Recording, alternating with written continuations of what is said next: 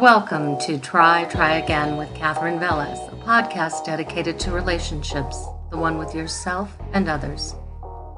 It is traditional during these holiday times to talk about gratitude and thanksgiving, which are important. But there is a prevailing sense of deep sadness in almost everyone I talk with that I don't want to ignore. I am in California and we're being asked, well, told, to stay at home as intensive care beds and emergency rooms fill with sick and frightened people. With these orders come mixed messages. I can go to Costco, but not to church. Target's open, but small restaurants and hair salons are closed. Many schools are back to distance learning, not necessarily because of illness, but because of the need for teachers to quarantine if there is suspected exposure, and there are few substitute teachers available. Some counties are doing it one way, and some are doing it another. Some counties are enforcing curfews, and some are not. I've spoken to therapists, and many are seeing clients only through screens. I am continuing to see clients in person, practicing social distance and sanitizing in between clients.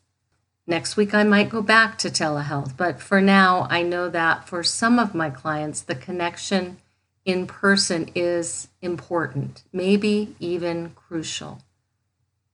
I've heard more people talk about feeling down, less energetic, less productive. I talked with a woman yesterday who owns and runs a bakery in town, and I asked her how it's been this last year. The smile slid from her face and she drew in a deep breath. It was as if she had pulled the customer service mask off, and I could see the fatigue in her face. As she talked, she hunched a bit as if the weight of this year was strapped to her back and shoulders. Her eyes were wet, and she talked about the toll that the opening and closings and lockdowns and quarantines and isolation had taken on her business and on her health.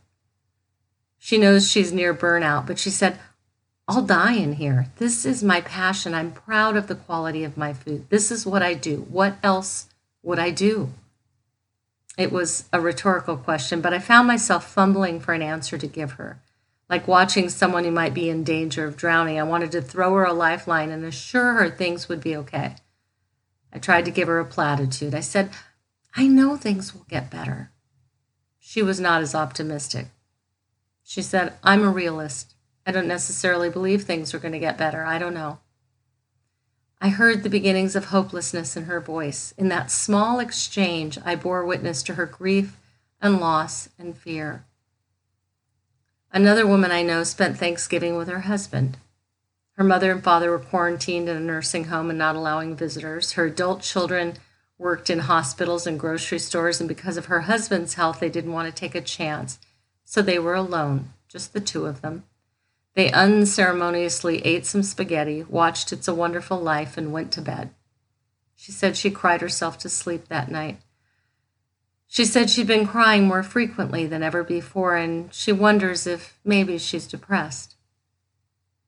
A young man this week was in tears as he talked about needing hugs from his friends and his girlfriend. From studies in the American Journal of Epidemiology and the American Psychologist, one of the casualties to this pandemic that impacts our body and brain health is hugging. We don't fully understand how, but it is clear that our social environment contributes to our resistance to disease and helps moderate our life stresses. Hugs and physical affection increase oxytocin, which is it's the cuddle chemical in the brain, and it can help reduce blood pressure and the stress hormone norepinephrine. There are indications that physical contact is essential for humans. So, this further stresses our systems, particularly for people who are alone. Regardless of your beliefs about COVID or how the numbers are being tabulated or the decisions our politicians and leaders are making, regardless if you believe this is a matter of tyrants imposing their will or freedom to do as you want or fear mongering, regardless, people are hurting. Many of us are isolated, lonely, confused, angry, fearful, and deeply, deeply sad, individually and communally. It feels like so many of us are trying to stay positive, and each week it's a little harder. And with this recent return to stay at home, people are in pain, in danger of burning out. We are experiencing grief and loss on an enormous scale. Remember Kubler Ross's five stages of grief and loss. First is shock, when we can't believe something is happening. Next is anger, then bargaining, then depression, and finally acceptance. There's a lot more to it, and you can read her book entitled On Death and Dying. It's a wonderful book. But the reason I bring it up is it feels like maybe we might be near depression. And if so, maybe acceptance is around the corner. And as we head into about the 10th month of this, we're feeling its weight. We have lost so much, some of us more than others. Maybe as you listen to this, you've lost a job or a business. Maybe you've lost a loved one. Maybe you don't know how you're going to make next month's rent or feed your kids. Maybe you're living on a credit card and you're at your limit. Maybe things are okay for you, but you're feeling overwhelmed and fatigued and guilty that things are okay for you while so many other people are suffering. While we suffer individually, we also suffer communally. This is communal grief and loss. The old ways of coping aren't necessarily available or we feel we've used them up. You can only watch so much TV and go for so many walks before even those things don't have the same impact and the novelty of binge watching quickly wears off. So, what do we do in the midst of all of this, especially as we're headed toward Christmas and Hanukkah and other celebrations that for many mark the heart of family gatherings?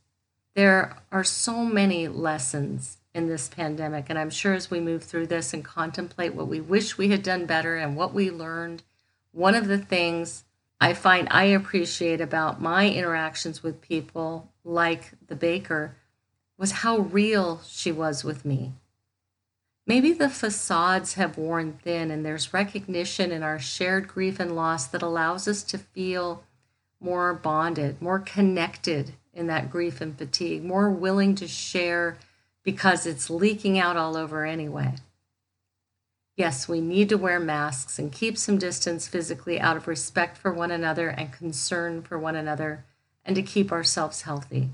And all of this comes at a tremendous cost. And that cost is not equally spread among citizens. Our healthcare workers and restaurant workers are two of the hardest hit groups this year. As in all things in life, some people are suffering more than others. While some businesses are flailing and failing and closing, other businesses seem to be booming. While introverts are finding more time to read and easy excuses to put off social obligations, extroverts who get their energy from other people are struggling with their emotional and social health. Frankly, so are some introverts at this point. Individuals who live alone or in care facilities may feel much more isolated than families who while unable to get together with extended family or at least living together under one roof. And then there's the fear that many people are struggling with visions of dying alone on a ventilator, which makes going to the grocery store a perceived life or death endeavor. So, what do we do? We wear our masks. We support our local businesses as much as we can. We check on our friends and neighbors. We listen when someone wants to talk. We lean into our faith and pray. We stay aware for opportunities to help one another, to volunteer or donate. If you're listening to this and you need help, reach out to area churches. Even if you're not a member, it doesn't matter. Reach out to the county's Health and Human Services Department. Ask your friends and family for help. Let me know, and I, I will look for various resources depending on what you need. We will get through this together, and I know there are so many people who feel the exact same way. Maybe we can think about how to do things a little differently this year. And we look back to wonderful times we had as well as forward to the times we will have. We only have to be patient a little while longer I know it's been a long trip, but maybe we're almost there, nearer than we think. So, for the exhausted baker fighting for her art, her business, and her livelihood, I had no answers. I stood and listened. I left her shop with about $50 more baked goods that I could possibly eat and then took those to share with others. Maybe some days the best we can do is listen and support each other in any way we can. Have grace with one another and love one another hard. We're all just doing the best we can, and that is good enough. Have a week filled with meaning and love and grace.